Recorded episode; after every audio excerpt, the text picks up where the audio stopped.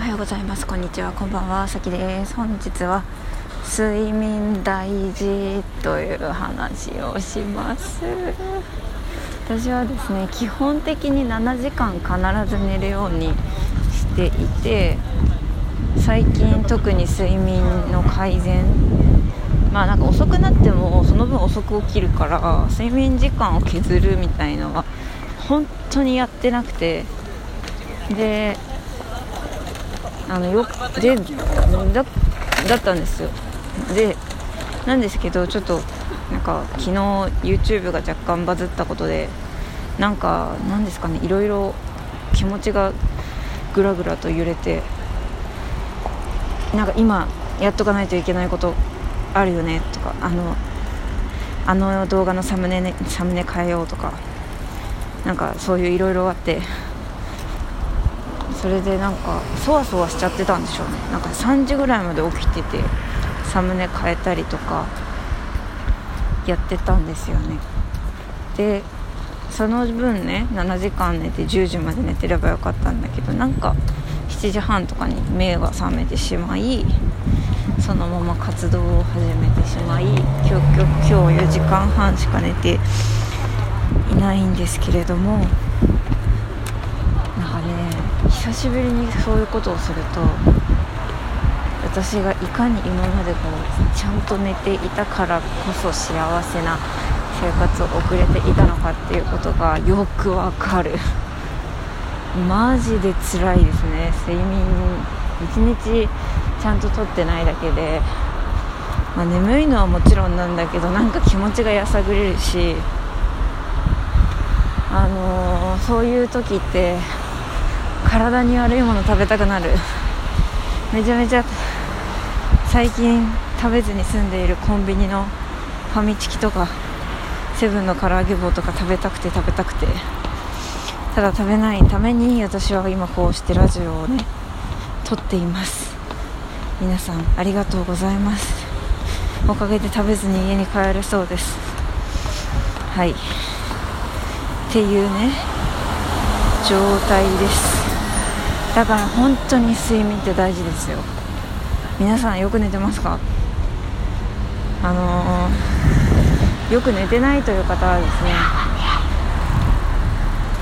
なぜよく寝る時間が取れないのかちょっと考えてみていただきたく思います。私あのベッドに携帯持ってくの本当に習慣で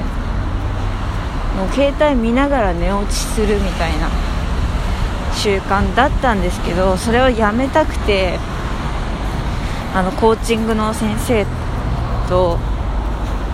なんか話してでなんかとりあえずそのできたら丸できなかったら×みたいなのをつけるみたいなそんなねことだけでしか対策の方法が分からなくてなんかそれをやってそしたらなんかできたんですよ。で今スマホ持っていかずに寝れるようになったんですよ。とかね。じゃあ睡眠時間が遅くなってしまうとか寝るのが遅くなってしまう理由って例えば何かって考えたら案外こうお風呂上がりとか無駄にスマホ触ってるんですよね。時間解けてるんですよね。それで遅くなるんですよね。みたいなね。ことだったりとか洗濯や洗い物を後回しにして遅くなってるとか。だったら帰ってとりあえず洗濯洗い物とか先にやってでお風呂入って終わってで寝る準備終わってからもしやりたいことあるんだったらやろうよみたいなその順番変えるだけだったら実質何も変わんないじゃんみたいな。なんかそういうことをですね一度その生活習慣を見直し、えーてみるとこう睡眠時間意外とね早く寝れたりしますから意外と無駄な時間はねみんな過ごしていますから。あのー、本当に睡眠大事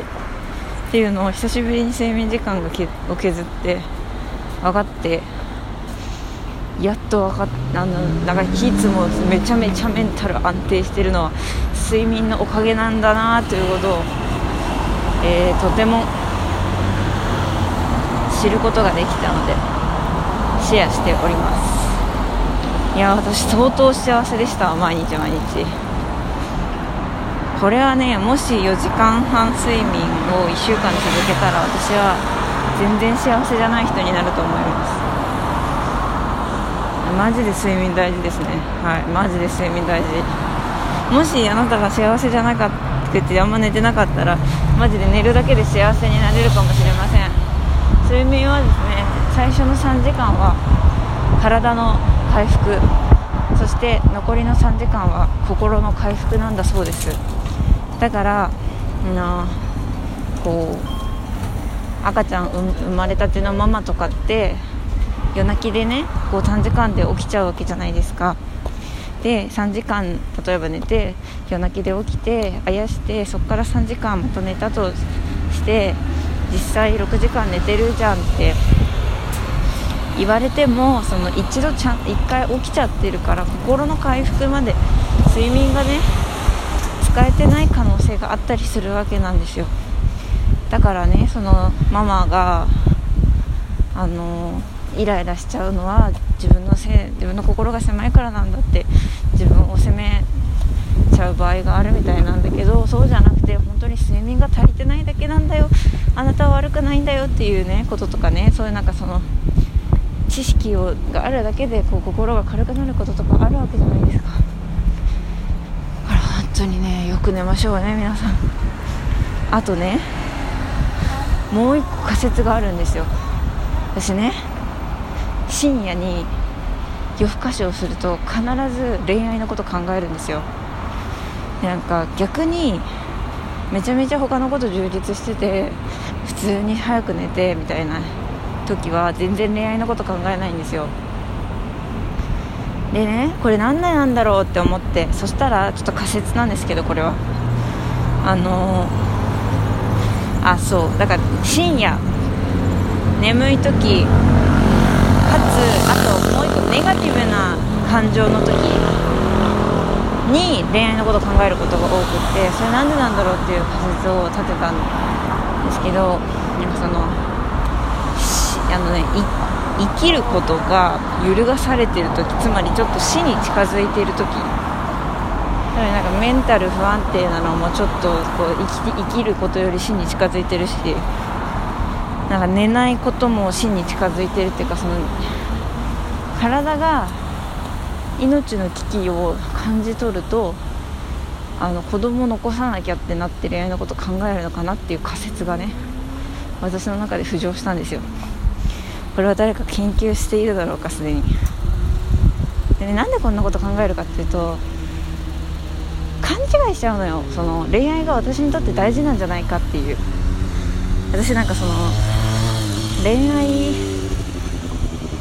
が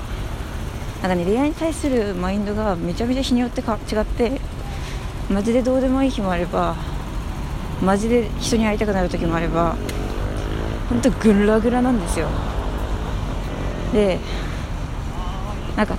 なんだろうなその何を信じるかっていうかどうそれについて認識するかっていうのはなんか大事だしかつそのどう認識するかっていうのはちょっとこう考えるを深めるとコントロールが可能だと。からなんかその例えばグラグラの時恋愛のことめちゃめちゃ重きを置いてるメンタルの時にああ私って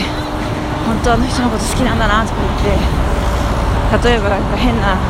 メッセージとか送るとかね。なんかそういうことあるわけじゃないですかもしかしたら。いやマジで遠距離してた時とか本当それでしかなかったんですけど。でもそれってただその体が命の危機を感じて本能的に子供を残そうとしてあの人大事だよってこう言ってきてる可能性あるんですよ。みたいなことを頭に入れておくとあなるほど私が私にとってあの人が大事っていうよりかは